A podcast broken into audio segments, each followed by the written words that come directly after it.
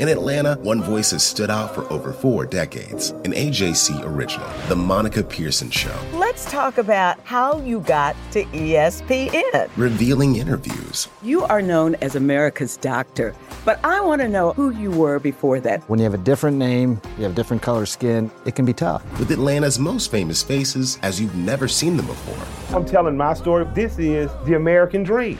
The Monica Pearson Show streaming now on AJC.com.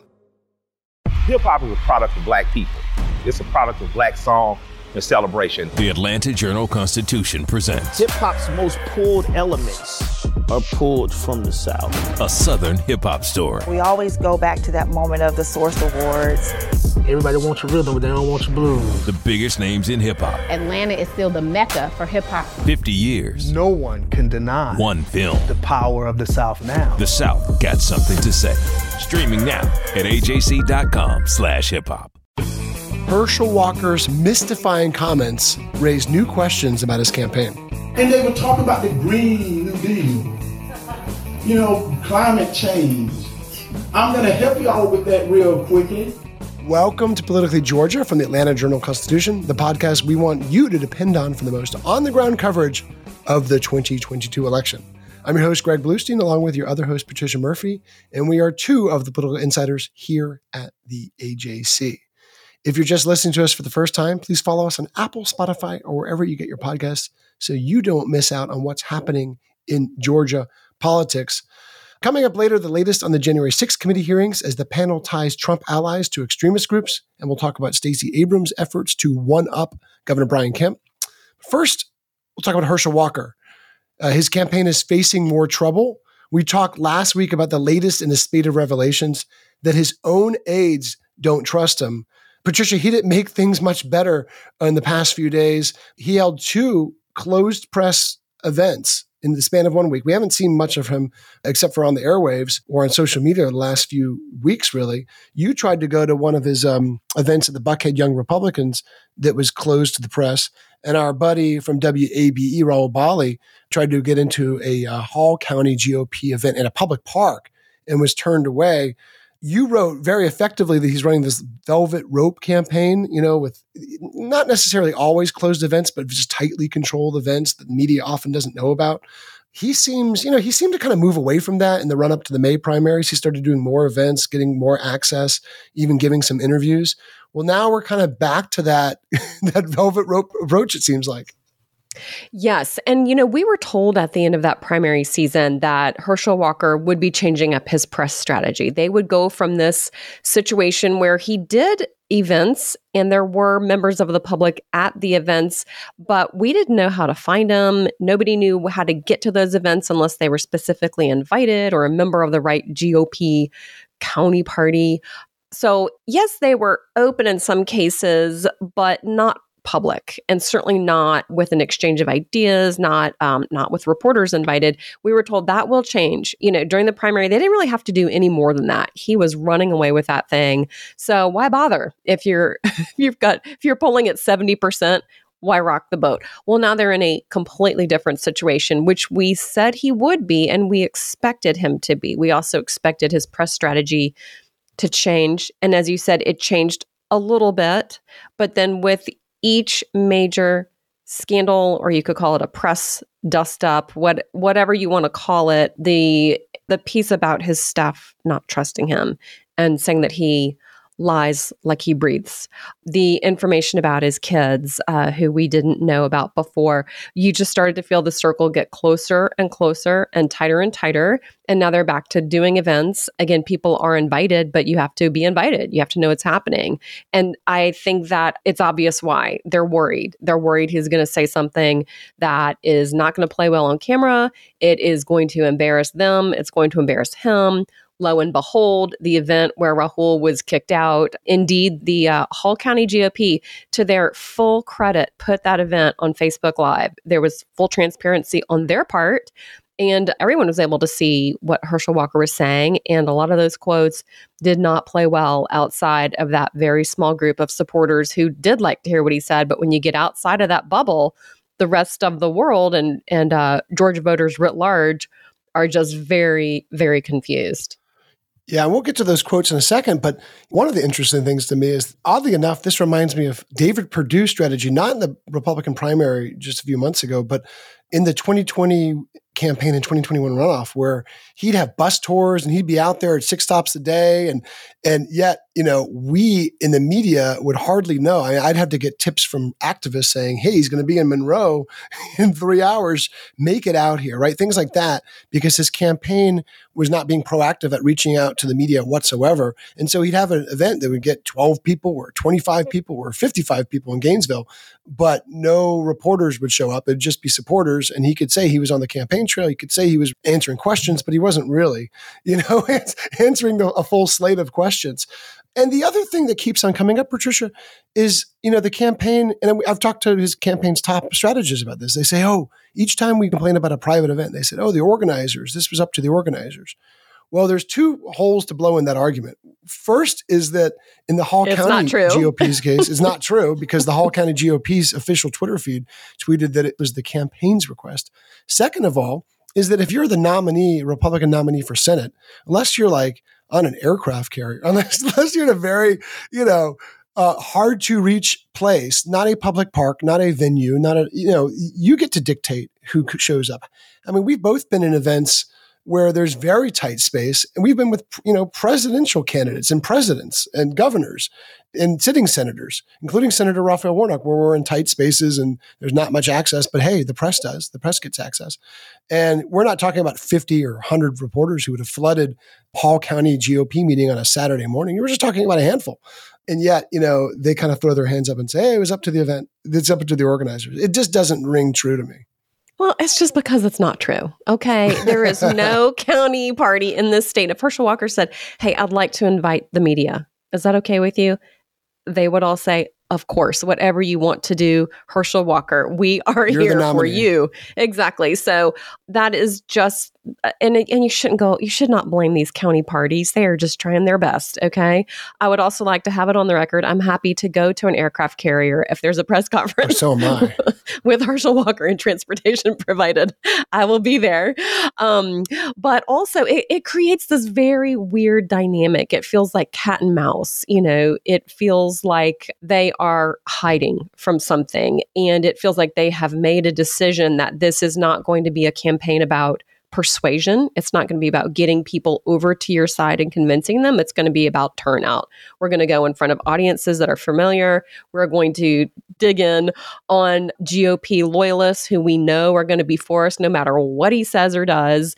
And that's the strategy. Um, that may be the only strategy that is available. Um, but, you know, there's still four months left to go. And I'm always a big believer that voters are big on forgiveness um, if you go out and explain yourself, and they're big on on uh, understanding and empathy. But hiding and blaming and obfuscating, and uh, then later having the video come out anyway is just not a good look. It also gives an absolute clear playing field to Raphael Warnock, who at this point is just minding his own business. and um, you know, he invites us to events. We go to events. He is up on the hill. That's all open to the press almost entirely. But it really takes a lot of the spotlight and just it inadvertently focuses the spotlight entirely on their candidate, which seems to be the opposite of what they're trying to achieve. Yeah, and Patricia, this was a double whammy for Herschel Walker, as you alluded earlier, because barring the press only highlighted more attention on what was actually said at that closed press event at that public park in Hall County, where, you know, both me and you listened to the live stream over the weekend. And we both had um to, there was to, a lot. Me, uh, there's a lot there's unpack. a lot to there's a lot to digest to me one of the biggest parts was him saying that china created the coronavirus which is an unfounded unsubstantiated accusation that was that was very popular in far right circles at the start of the coronavirus pandemic to help insulate then President Donald Trump from criticism about his handling of the disease. Also, as part of that speech, he gave this bewildering statement, which we're about to hear, about why he doesn't support new measures to clean air pollution. Let's listen. We in America have some of the cleanest air and cleanest water of anybody in the world. So what we do is we're going to put from the Green New Deal millions or uh, billions of dollars cleaning our good air up. So all of a sudden, China and India ain't putting nothing in there cleaning that situation up. So all that bad air is still there. But since we don't control the air, our good air decided to float over to China, bad air. So when China gets our good air, their bad air gotta move. So it moves over to our good air space. And now we gotta clean that back up. So, Patricia, we heard the audience laughing. Maybe Herschel Walker's camp will start saying that this was meant as a joke. You know, in black and white, when we printed it in the Jolt, it got national, international attention. Celebrities and other media outlets were linking to it, and you know, all sorts of political figures were highlighting the transcript because in black and white it looks pretty rough, and you know, just hearing it, it sounds pretty rough too. I couldn't follow it the first few times I heard it. I think we were talking about it Monday morning.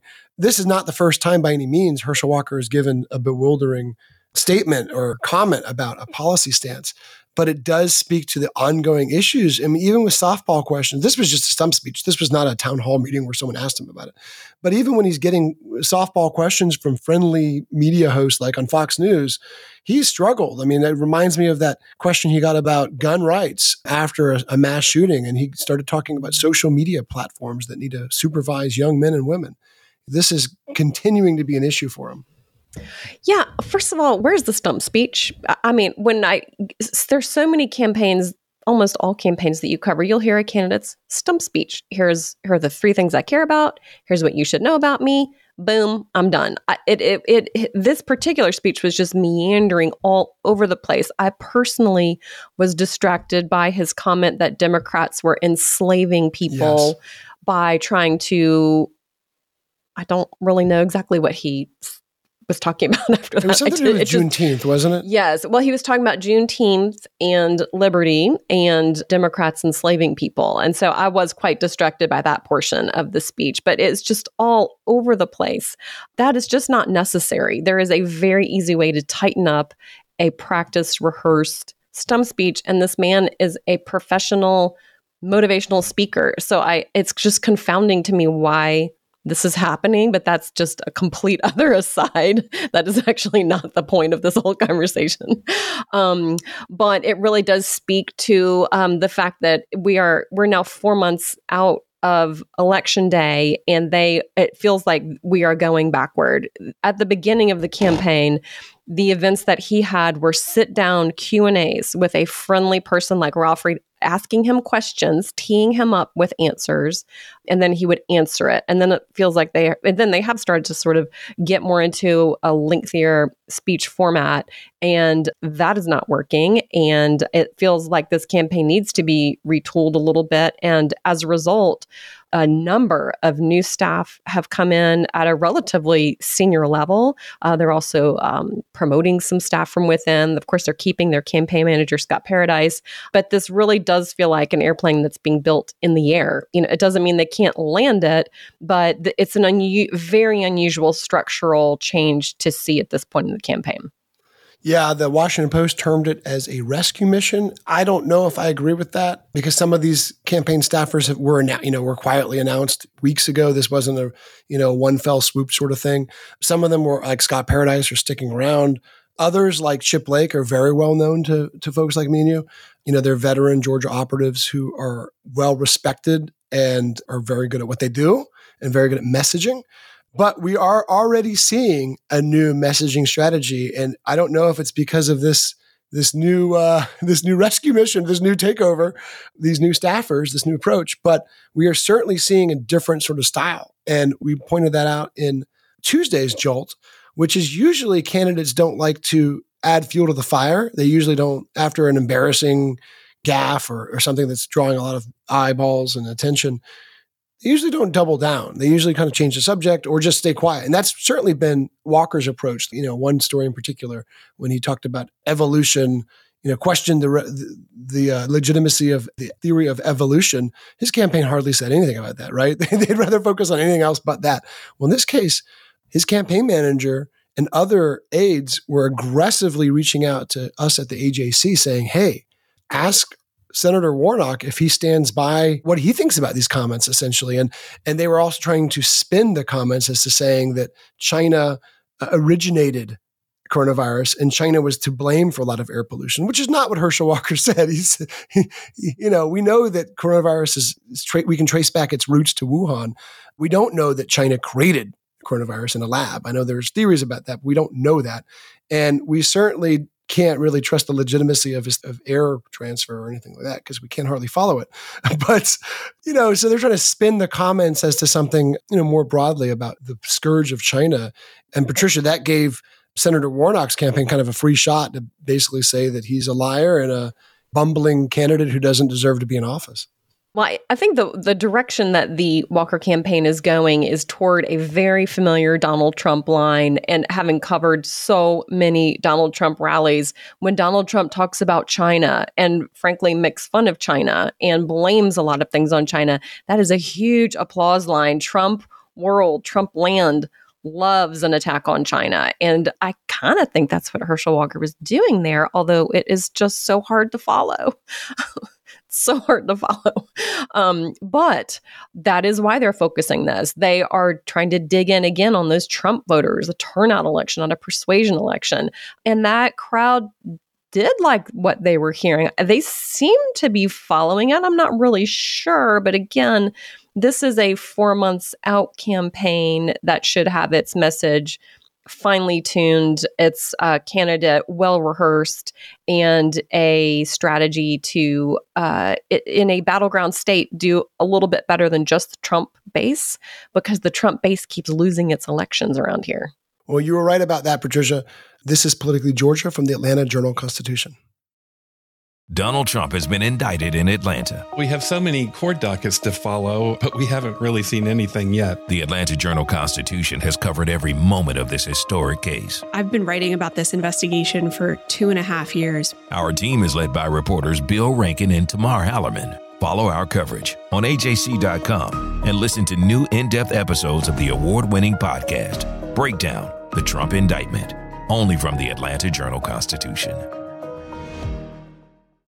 Our journalists at the Atlanta Journal Constitution are working around the clock to keep you updated on all the developments surrounding the Trump indictment. Now, the AJC is putting all of our coverage in one place with our new Trump 19 newsletter. Every Wednesday, you'll have our latest coverage and analysis on this historic case in your inbox. So sign up for free today at ajc.com slash indictment newsletter. That's all one word. ajc.com slash indictment newsletter. And we're back to Politically Georgia podcast. I'm your host, Greg Bluestein, along with your other host, Patricia Murphy. And we are two of the political insiders at the AJC. We're also two of the authors of The Morning Jolt, along with our AJC Washington correspondent colleague, Tia Mitchell. We think the Morning Jolt newsletter sets the stakes and the agenda in Georgia politics. And you can get it in your inbox every morning if you're a subscriber to the AJC. You can join our community right now, this very instant by going to subscribe.ajc.com slash podcast. And your first month of unlimited digital access is just 99 cents. That's subscribe.ajc.com slash podcasts. So you always know what's really going on. Patricia, we can also say that we are the nationally renowned Politically Georgia podcast because our friend of the show and also boss, Kevin Riley, AJC editor, touted the podcast on the Brian Stelter show on CNN over the past weekend. And we are very grateful that Kevin promoted our podcast and the AJC's work covering politics because this is just one new way we have to connect with our listeners and readers and also help give a deeper explanation into what's going on in Georgia politics. Yes, it's nationally renowned by the guy who pays our salaries. So thank goodness for that. thank goodness. Um, you know, and you and I have talked about this a lot. I hear from at this point maybe more people who listen to this podcast than people who read my columns. You know i will uh, people will say oh i read your column and i don't know if they're telling the truth. You know they're like oh great column. I'm like uh-huh what was it about? But people will quote this podcast back to me which is crazy and one very intelligent high news consumer, heavy news consumer, who I met with recently told me it's his only source of Georgia political news. and I wanted Which to say, may or may not be scary. I know, reconsider. Please reconsider your choice. At least read the Jolt. And I know he reads the Jolt as well. But no, I, I mean, I want to, I guess this is a good time to thank everybody for tuning in. It's been a, the podcast is going like gangbusters. And I think for you and me, it's like the most fun part of our job. Oh, it really is. And we also get to tout some uh, personal stuff, like uh, my, the fact that my daughter is insisting that I say on the podcast, and she just got home from her day camp. She's in drama camp now, and it's her seventh production at this particular drama camp. And she got the lead part in Beauty and the Beast. She'll be playing Belle, even though her singing voice might be a lot like mine. So we'll see how she uh, how she improves that part of her her acting repertoire over the next two weeks. But um, she certainly has the timing and the confidence and the skill, all that good stuff. So she is she just got home and she's so thrilled she got Belle, and we can't wait to um, see her in a couple weeks.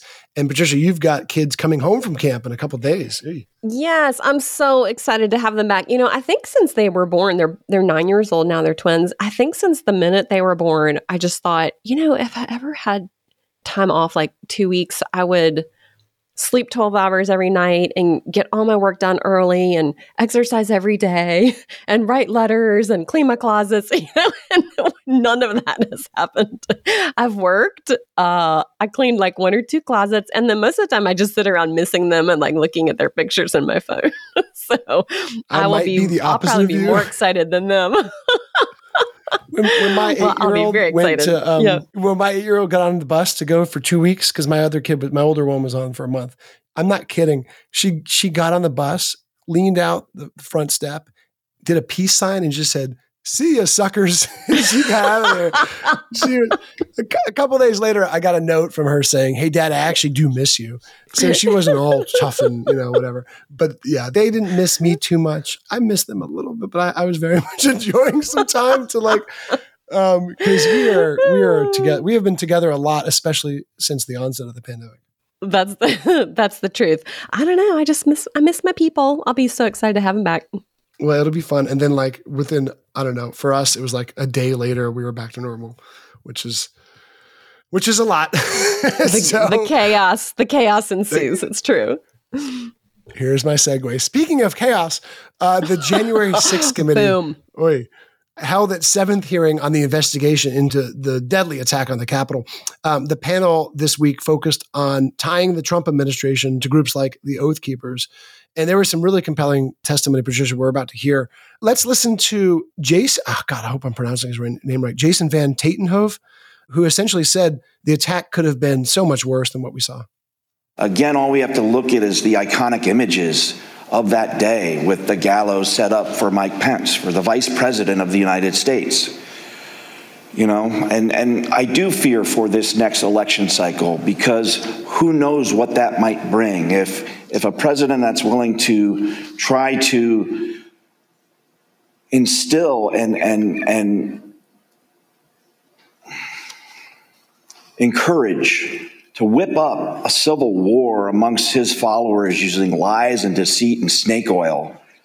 And regardless of the, the human impact, what else is he going to do if he gets elected again? All bets are off at that point. Um, and that's a scary notion. Patricia, I mean, it's been, it was said so much on social media that Jason and another member of the Oath Keepers, Stephen Ayres, they both had more courage testifying than a lot of Trump administration officials who have refused, and Trump inner circle members who have refused to testify or have otherwise tried to uh, skirt going before the January 6th committee hearing. And this just helped paint the picture of the wool, I guess, that was pulled over the heads of so many people who just bought the far right lies about election fraud and thought they were saving the country by plotting an insurrection. Well, and I thought about this so much during and after January 6th that it is an American almost um, tradition, fundamental belief. It, it is who we are as Americans to believe our president. That's why people send their children to war. That's why people volunteer for war.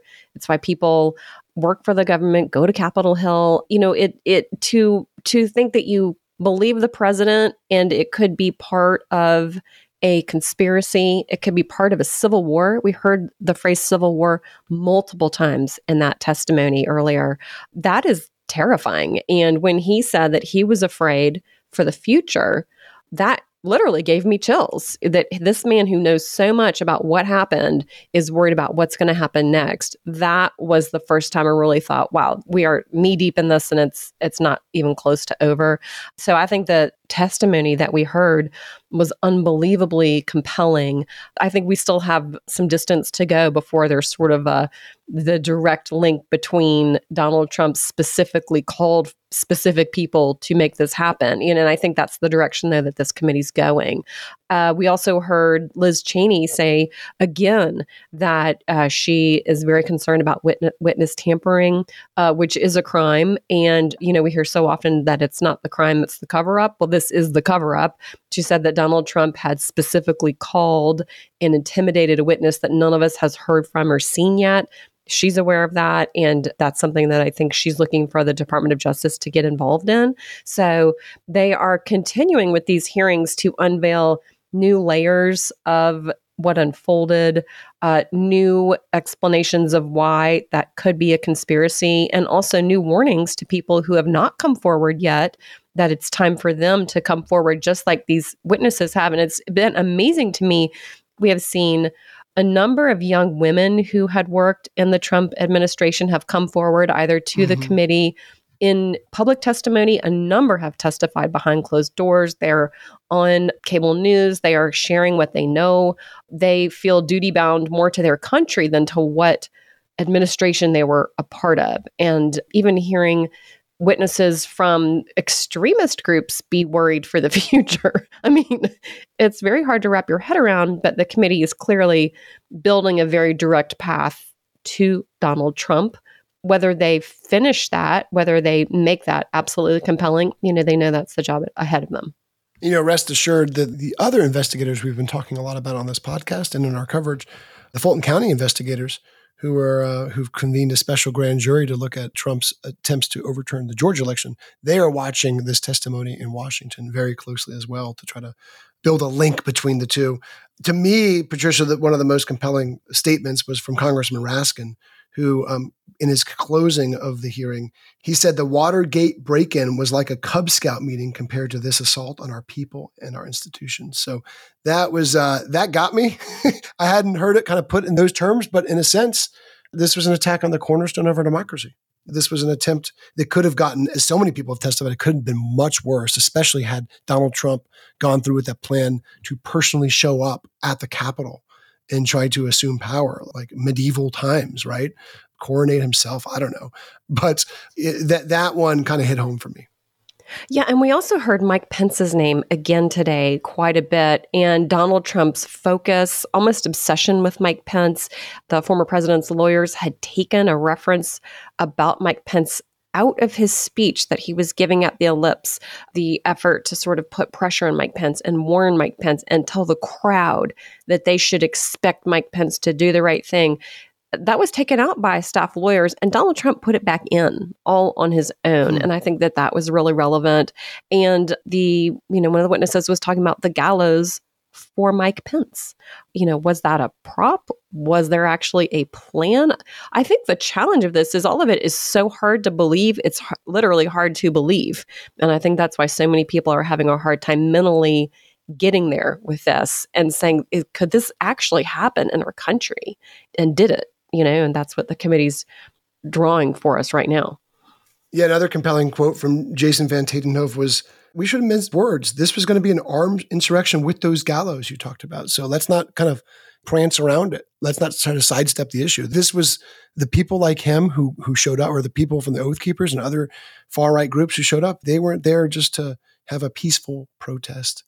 There is no good segue to go from there to the next subject, our final one before we close out the show. But Stacey Abrams, you know, we've talked about this so many times how she's on this sort of concerted effort to do this anything you can do, I can do better game with Governor Kemp. and over the weekend, we have yet the latest example of this.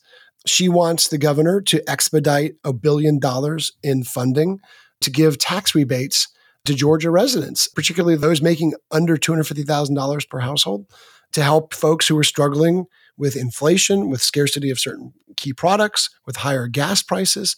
It's all part of a broader effort to show that, hey, she's playing offense on the economy as well. And it's also part of a broader effort to do what exactly what we said earlier, which is to one up the governor, because the governor signed legislation that gave a billion dollar tax refund earlier. You know, she's also called for higher teacher pay raises than he put in place, $11,000 teacher pay raises she's pushing for, for additional law enforcement raises. And she wants him to suspend the gas tax, the state sales tax on gas for the entire year. Uh, he's so far done it month to month to month and hasn't committed to a full year yet. So she's being very aggressive in her policy pronouncements, in part because, hey, she's the underdog here. She's making no bones about it. She's running from behind, despite what some of the polls say. There was a Q poll that showed her running even. No one in Georgia, no political operatives believe that. She's running from behind. He knows he's uh, he's in the catbird seat, but who knows how long he's so far he's he's sticking to his timeline. He's he's not expected to issue his own policy proposals until later on in late summer, early fall. But in the meantime, um, she's pummeling him every single day, saying, "Hey, where, where's your plan? Here's mine." Well, Brian Kemp is in this unusually strong position because he came just barreling out of his own primary with a 50 point lead and just completely smashed and demolished David Perdue, which was really a much stronger showing than had been expected. And because of that David Perdue challenge from Donald Trump, it is much harder as a result to paint Brian Kemp as an extremist Donald Trump crony you know and i think that had been the hope of democrats. That certainly is the um, the approach of democrats to other republicans either in georgia and around the country. So if you can tie somebody to trump and it's not very hard to tie most republicans to trump that is why georgians won the last time around. That why democrats won georgia was because of donald trump. So uh, donald trump is just the gift that keeps on giving. When he is off the table when he has been neutralized by events as brian kemp's situation has unfurled, he's just a lot harder to paint as a demonic monster who's out to ruin the state. Um, he becomes somebody who has stood up to the president of his own party for the laws of this state. Now, uh, what can you do with that? I think the Democrats in Georgia recognize that not just that, along with the decision to sign constitutional carry and really push gun regulations just about as far as we've ever seen here in this state in terms of loosening gun restrictions, which Brian Kemp has done. The decision on Roe v. Wade, I think, has really scrambled the calculation of which voters are up for grabs. And I do think that there is a group of moderate Republicans and even some kind of moderate Democrats and people in the middle. This group of people who consider themselves um, socially moderate and fiscally conservative or socially liberal, fiscally moderate, some bucket of that. If you can give them Brian Kemp's economic policies, but not make them take Brian Kemp's position on abortion, then you've got a way to appeal to a group of voters who were not up for grabs before that Dobbs decision came down. And so I think that p- really pushing on these economic message because Georgia's economy is just absolutely on fire in many, many ways.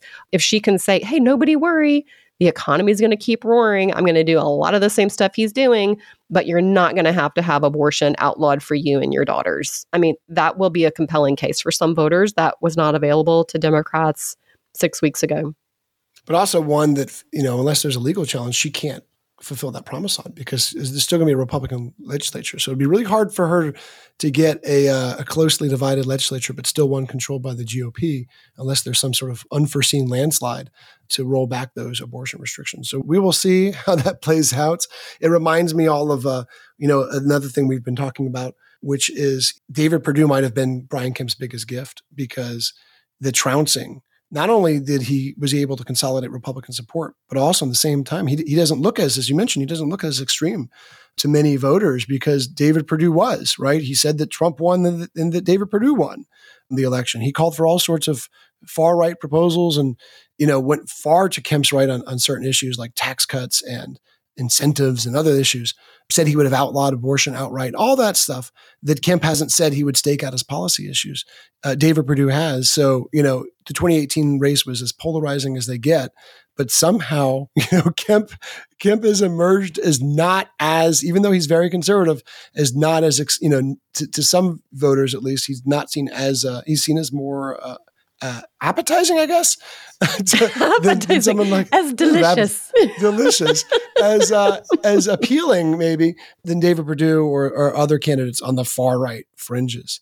That reminds me, Patricia, if you have a question, if any of our listeners have a question for Patricia or me about Georgia politics or about our grammar, you can call us on the Politically Georgia podcast line, and we'll yes. answer your questions on our Friday episodes of Politically Georgia. That number is 770 810 5297. And it again is 770 810 5297. It is staffed 24 hours, seven days a week. We have we have faithful operatives waiting on the lines.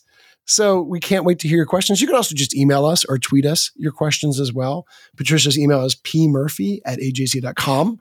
Mine is gbluestein at ajc.com. And before we go, I goofed in our last episode, I conflated somehow Fair Fight with New Georgia Project. They're both Stacey Abrams originated groups, so I can sort of see how I goofed, but I also have been writing about them for, in the case of Fair Fight, almost a decade, so I don't know how I goofed, but I did. So my bad, my apologies. And that wraps it up for another episode of Politically Georgia. You can count on new episodes of this podcast to come out every Wednesday every Friday, or really whenever big news breaks. Uh, we also feature special episodes often that dive deeper into exclusive AJC investigations, including our Dangerous Dwellings package. If you missed that terrific investigative series, you should certainly give it a read on AJC.com and listen to our podcast on Apple, Spotify, or wherever you listen to your podcast. And we will see you next time on Politically Georgia from the AJC.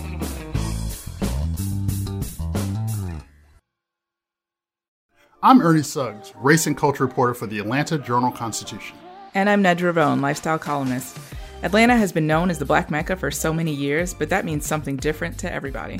It means everything to me. I've been living here for 24 years, and I am still amazed at how rich the city's black culture continues to grow. Every day I wake up, I learn something new. Well, you all can learn something new by subscribing to the Atlanta Journal Constitution's new newsletter called Unapologetically ATL. It's all about the people, the events, and the entertainment happening in metro Atlanta that black people might want to know about. Like historically black colleges and universities, Atlanta's thriving art scene, and the city's growing neighborhoods. Wherever you live, we want to hear from you. We want to hear what issues are important to you. So subscribe today at www.ajc.com slash unapologetically ATL. Only from the Atlanta Journal Constitution.